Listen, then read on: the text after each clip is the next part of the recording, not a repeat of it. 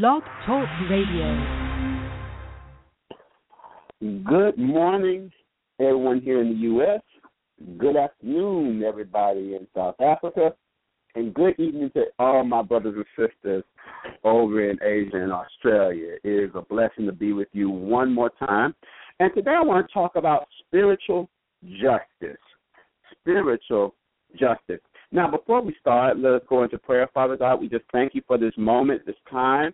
Father God, we, we pray that we hear your words, Father, we that we obey your words, Father, that we hear what you're asking us to do and, and obey what you are saying. Father God, we ask right now in the name of Jesus that you sensitize our ears and sensitize our minds. And Father God, there be any distractions right now, Father, remove them in the name of Jesus. Father God, we pray for the sinners and the afflicted right now, Father, that your glory may be seen through a son, Father, that you that they may come to know you, Father, as their Father. And Father God, I pray for my brothers and sisters in the body of Christ.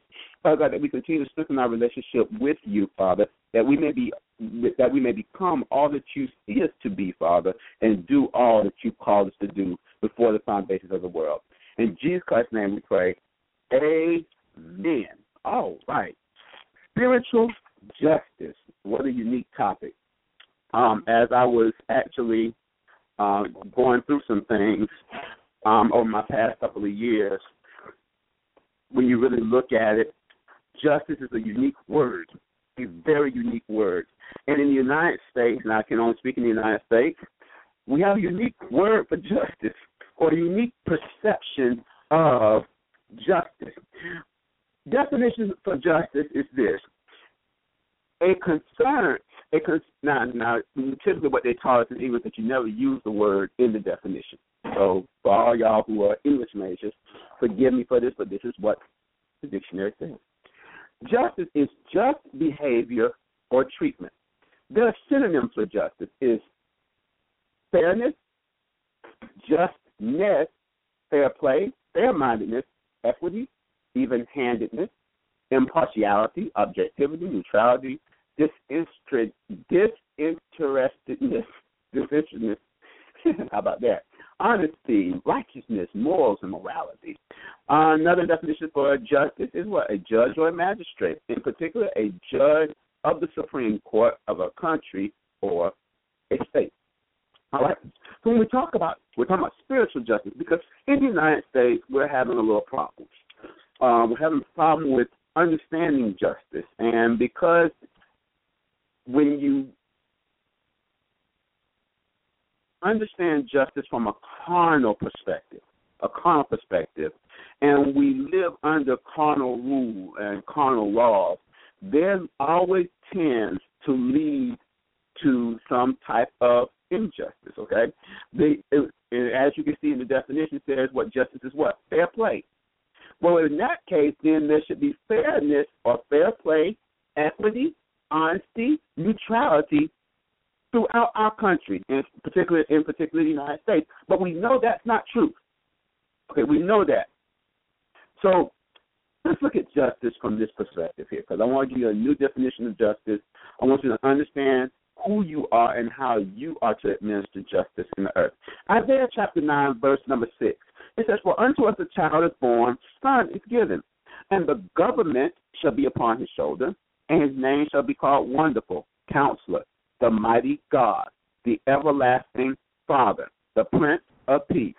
Of the increase of his government, listen to the word, of the increase of his government and peace, there shall be again upon the throne, upon upon the throne of David, and upon his kingdom to order it and to establish it with judgment and with justice from hence even forever. The zeal of the Lord of hosts will perform this. All right. There's a couple of things you need to understand. A couple of things. Uh, it's the first of the increase of his government. So, in other words, as a son of God, we are citizens of the kingdom of God. I think we're okay with that. But it says we are citizens of another government, though we live in the earth. Right. We are citizens of the kingdom of God. We are also sons of our Heavenly Father. Notice we also, it says we are a royal priesthood. So not only that, we are kings and priests in the earth. We are firstborn sons. There's a lot of nice titles there, but you gotta have an understanding of those titles to make sure that you're living within the confines of what or who the Father has made us to be and what those titles actually mean. Says of the increase of his government, the kingdom of God, and peace. So the rulership of the kingdom of God produces righteousness, peace, and joy. And says there shall be no end. So if you abide as a son under the kingdom of God and live under this mandate, it says there shall be no end to the peace. Upon the throne of David, upon the throne of the Son, and upon his kingdom, to order it and to establish it with judgment and with justice. Order, structure, establishment, place it with judgment and with justice. From henceforth, now how does he establish it with justice? All right? Morality. Well, we know one of the ways he's established it with justice is by law. God's moral law, the Ten Commandments. Those Ten Commandments are active today. So one of the ways he establishes it is by law. Your structure to it. But I want to show you this very unique scripture, and I love this. Uh, my spiritual father, um, Leon Elijah, showed me this scripture, and I cannot get away from it. It is is there's so much locked into this passage of scripture. Everybody turn to Psalm 82. If you were on the last podcast, I quoted from this scripture. Okay? I quoted from this scripture. But it's so much locked in this. And I'm to give you how you, as the son, are to administer the justice. But notice in Isaiah 9, it says that the zeal of the Lord, not the zeal, not your zeal, but the zeal of the Lord will perform this. That's two separate things. Your zeal and God's zeal are two separate things. Because in your zeal, you can get caught up. Listen, we all get caught up. I, I, as a young minister growing in the Word, you learn something, you get zealous. You get very zealous. Contained within the parameters of Christ. If it's not contained within the parameters of love, then guess what? You could become overzealous. And you can do more damage, though you know truth, you can do more damage to the body than help. Okay? Because you can be overzealous. But let's look at this Psalm 82. Because God stands in the congregation of the mighty, he judges amongst the gods. Remember, I told you in our last podcast, little g, God, that is you. Sons of God, we are little gods. We are one with Him. We are called to be like Him. I use the analogy of myself. My name is Calvin Calhoun Jr. My father's name, Calvin Calhoun Sr. When I was growing up, when they saw me, they said, You were little Calvin. You look just like your father. Little Calvin. So we are little God, okay? Now, the, the carnal and the charismatic will take that all out outside of context so please understand, little God meaning you are the sons of God. How long, verse 2, will you judge unjustly? Now let's stop right there. Then he tells you you're a judge. Remember, we look at, at Jehoshaphat. Jehoshaphat was a judge. But notice it says that justice, it says what? Is a judge or magistrate in a of the Supreme Court of a country or state we are also judges. Okay, that's all right. I'll just let that sit for a second because people will say this judge not lest you be judged, but then Corinthians tells you how come you don't judge the smallest matter? You're going to judge angels and judge all this other stuff. How can you learn not to judge? But the word here strictly says, how long will you, not how long will God, but how long will you judge unjustly and accept the persons of the wicked. So, in other words, in the body of Christ, God is saying that we have not judged righteously. And because we have not judged righteously, we are more apt to accept people of wickedness. Mm-hmm. We're more apt to accept the people of the wicked. Now, it says this defend the poor and fatherless. do justice to the afflicted and the needy. Stop. See, you to hit the brakes sometimes. Defend the poor and the fatherless, the orphans, those who don't have. You defend them. You defend them. You care for them. Remember, Jesus told us. Jesus told the disciples, the poor and the the poor and the needy, you'll always have. You'll always have them. But he says for us to defend the poor and the afflicted. But then he says justice. So justice is something that you do to the afflicted and needy. Now he tells you. He says what? Deliver the poor and needy. Rid them out of the hand of the wicked. They know not, neither will they understand. They walk on in darkness or ignorance, for the foundations of the earth are out of court. So he tells you the way you do justice to the poor and the afflicted is to rid them out of the hand of the enemy, out of the hand of the wicked, out of the hand of those that oppress them. What a sweet, sweet definition. Okay? So let's put a thumbtack there. Let's put a thumbtack on Psalm 82. Let's just go over to Colossians. Start at Colossians 1. I want to show you something. This is how we do justice.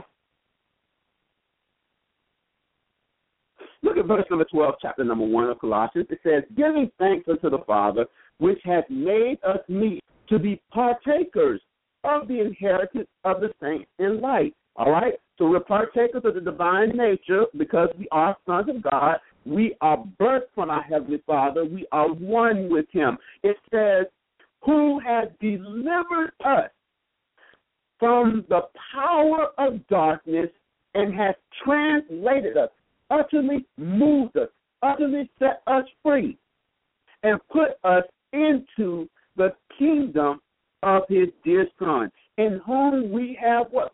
Redemption, redeeming us through his blood, even the forgiveness of sin is sin oppresses you.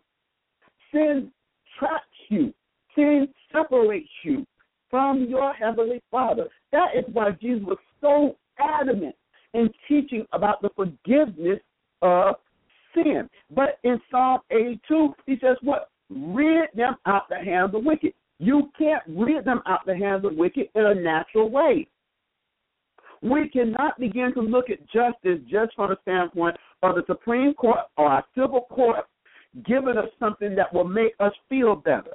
We need to rid the people out the hands of the oppressor. And the way you rid them out the hands of the oppressor, you must bring the one who sets them, who makes them free. I like to say, who makes them free. It says, where the Spirit of the Lord is, there is what? Liberty.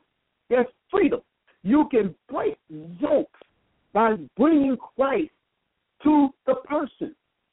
So, as the sons of God, we represent our Heavenly Father, and in representing our Heavenly Father, as we walk the earth administering His kingdom, we rid people out of hand the enemy by the word of God, by the gospel of the kingdom, setting them free. That is how we rid them out the hands of the wicked. We give them Christ, we present Christ, and if they receive the blessing of the word of the Lord, receive the spirit of sonship, guess what? You have given and administered justice in the earth. And let me raise you one, you're talking about the sinner. There are many believers who need this justice. Because there are many believers who are afflicted and they're needy. Why? Because it says what in verse 5 they know not neither will they understand. They walk on in darkness. So, so my people perish for what? Lack of knowledge. Knowledge is light. It says darkness is a picture, a metaphor now. Darkness is a picture of ignorance. So they don't know, there goes knowledge, don't know, neither will they understand. There are many people in the body of Christ who don't know who they are, who don't understand who they are, and because they don't know, they're still being oppressed by an enemy. And let me raise it one, they're not only being oppressed by an enemy, they're being oppressed by a defeated enemy. that's illegal in the kingdom of God. But it says all the foundations of the earth are out of course. That's what the Bible says. All the foundations are out of course. And because they're out of course, it says, I, I have said, Lord speaking here, I have said, you are God, Lord G, and all of you are children of the Most High. What is he saying? He is trying to reestablish who we are. He's trying to reestablish this is who you are. This is who I've called you to be. And by you living and walking in that destiny, you will not only rid the poor and the fatherless and the afflicted from their oppressors, you will also set the creation free. Because it says the creation waits for the manifestation of the sons of God to be set free into the liberty of the sons of God. So that means it starts with identity. This whole song is about knowing who you are and how you administer justice and advance his kingdom in the earth. But it says this, because as good as that all sounded, and as real as that is, this is real too. Verse number six, verse number seven, I'm sorry. But you don't do all of that, but you shall die like men. See, he, he, he makes a difference between men and the sons of God, little God. But you shall die like men and fall like one of the princes. Arise, O God, judge the earth, for thou shalt inherit all nations. I like the next psalm, Psalm 83. He tells you, Keep not thy silence, O God, but hold, O God, hold not thy peace, and be not still, O God. For lo, thy enemy make a tumult, and they that hate thee have lifted up the head. See, we better understand that we are we are engaged in spiritual warfare. But here's the unique thing about even that spiritual warfare. It says this. It says, do not be conformed to this world, but be transformed by the renewing of your mind. But then he tells you that the weapons of our warfare are not but mighty through God to the through God to the pulling down of strongholds, casting down all imaginations and everything that exalts itself above the knowledge of God. That's what we must do. So we must learn to help sons cast down imaginations, everything that's been taught that exalts itself above the knowledge of Christ. See, there's some people who are so theological that they have no relationship. Cast down these imaginations. Paul said this in Philippians, and I'm going to go directly to it. And this this one this one I help with the theologians, those who like to be so philosophical and they wanna they wanna be all use extra uh extra biblical words and everything, and people are confused when they talk. They don't even know what they're saying. But that, but that's an indictment of one thing. That's an indictment because see, the Holy Spirit knows where everybody's at. And as a leader, when you're led by the Holy Spirit, some things may sound so simple, but it's something that they can understand. And I love when the Holy Ghost is teaching because when when I was growing and, and continuously growing still to this day, but as I was growing, the Holy Ghost speaks on a level that I can understand and receive. And then I must continue to search the deep things of God. And as I search deeper and deeper, there are things, sometimes He says things that I don't fully understand, but I know they'll be manifest in days to come. But I keep seeking, I keep searching. It has to be a zeal. It has to be a zeal within you to keep searching for God, keep seeking Him out, keep wanting to know more about Him. But also it says, but the zeal of the Lord will perform His justice, and so that means we must be under the confines and under the mandates and under the instruction of the Holy Spirit. Look at Philippians chapter three. Look at what Paul said right here. Verse number six. Please, I hope you hear this. Verse number six. Concerning zeal, persecuting the church, this is what Paul was doing, touching the righteousness which is in the law blameless. But what things were gained to me, those I counted loss for Christ. Yea, doubtless. And I count all things, everything, but loss for the excellency of the knowledge of Christ Jesus, my Lord, for whom I have suffered the loss of all things, and do count them but dung, that I may win Christ. Now that is that this passage of scripture can get very confusing, but let me let me just give you a little glimpse into it. It says, and be found in him, not having my own righteousness, which is of the law, but which is through the faith of Christ, the righteousness which is of God by faith, that I may know him and the power of his resurrection and the fellowship of his suffering, being made conformable unto his death. If by any means I might attain unto the resurrection of the dead. Not as though I had already attained, either were already perfect, but I follow after if that I may be I may apprehend that for which also I'm apprehended of Christ Jesus. Sounds kind of confusing, don't it?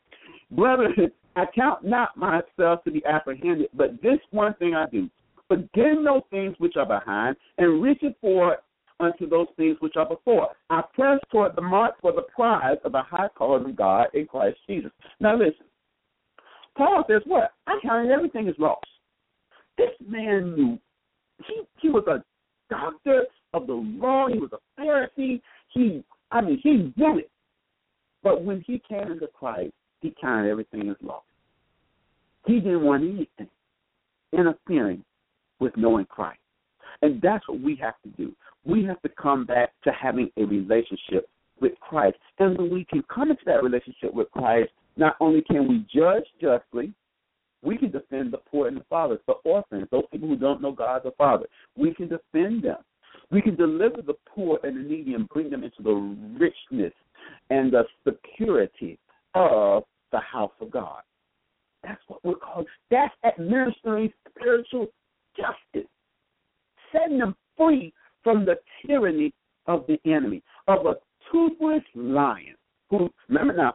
It says in the Bible that what he's a lion seeking whom he may devour, but he's toothless because he's already been defeated. Okay, he's already been defeated. But he's here for a purpose. The enemy is here for a purpose, and that's to train you. to train you. I know that sounds weird, but he's here to train you. He's here through through his oppressive ways to to move you and to train you into having a deeper relationship with the Lord. Now, if you can't see that, I'm sorry. That's what he's here for. Because if that was the case, he would have took Satan away, completely done away with him. That's it. But no, it says he's a he's a lion seeking whom he may devour. But it says that he also eats dust. Dust is a picture of humanity. How do we know? Because it says that man was created from the what? The clay, the dust of the earth. So the enemy seeks to devour what? Humanity. He seeks to devour man's carnality. Now, here's the thing about that. Here's the great thing about that. That if you can shift mindset from being a carnal minded person to being a spiritual minded person, guess what? You will begin to know the deep things of God. Then you can understand how to what? Defend the poor and the fatherless. And then you can defend how to uh, you can understand how to keep justice to the afflicted and needy by ridding them out the hand of the wicked. Then you will accurately put Christ on display and set people free into the liberty of the house of God, into the liberty of the kingdom of God. So this is this is a beautiful story, and we got to understand spiritual justice. And let me tell you something: we'll, our, our man-made system will always, and I mean always, fall short of our expectations. But we have a King who sits high, who knows all, he sees all.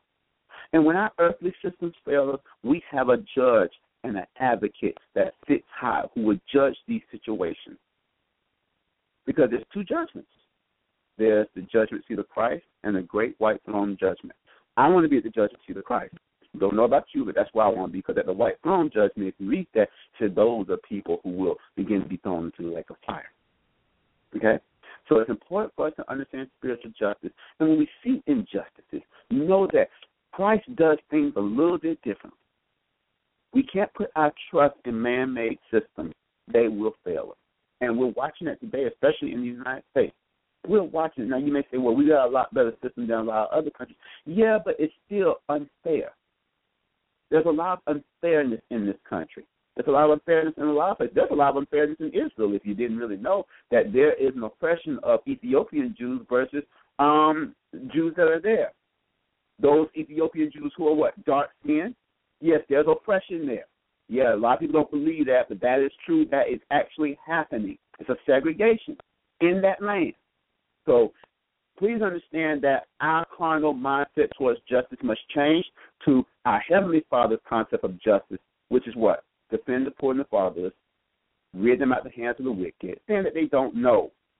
But know that by presenting Christ, that you've given them knowledge and giving them their identity and giving them sonship and teaching them about the word of the Lord, you begin to set them free into the liberty of their destiny as being sons of God, firstborn sons, kings, and priests, exact representations of our Heavenly Father, the, the vessel where heaven and earth meet, the corporate son in the earth, where all that is in heaven desires to come and be played out on the earth, visible for everybody. And I can tell you something right now, as nice as that sounds, that will happen. I desire to be a part of it, but you must come into your identity as being children of the Most High. I love you. God bless you. May God keep you, is my prayer. Till we meet again on the Kingdom Perspective.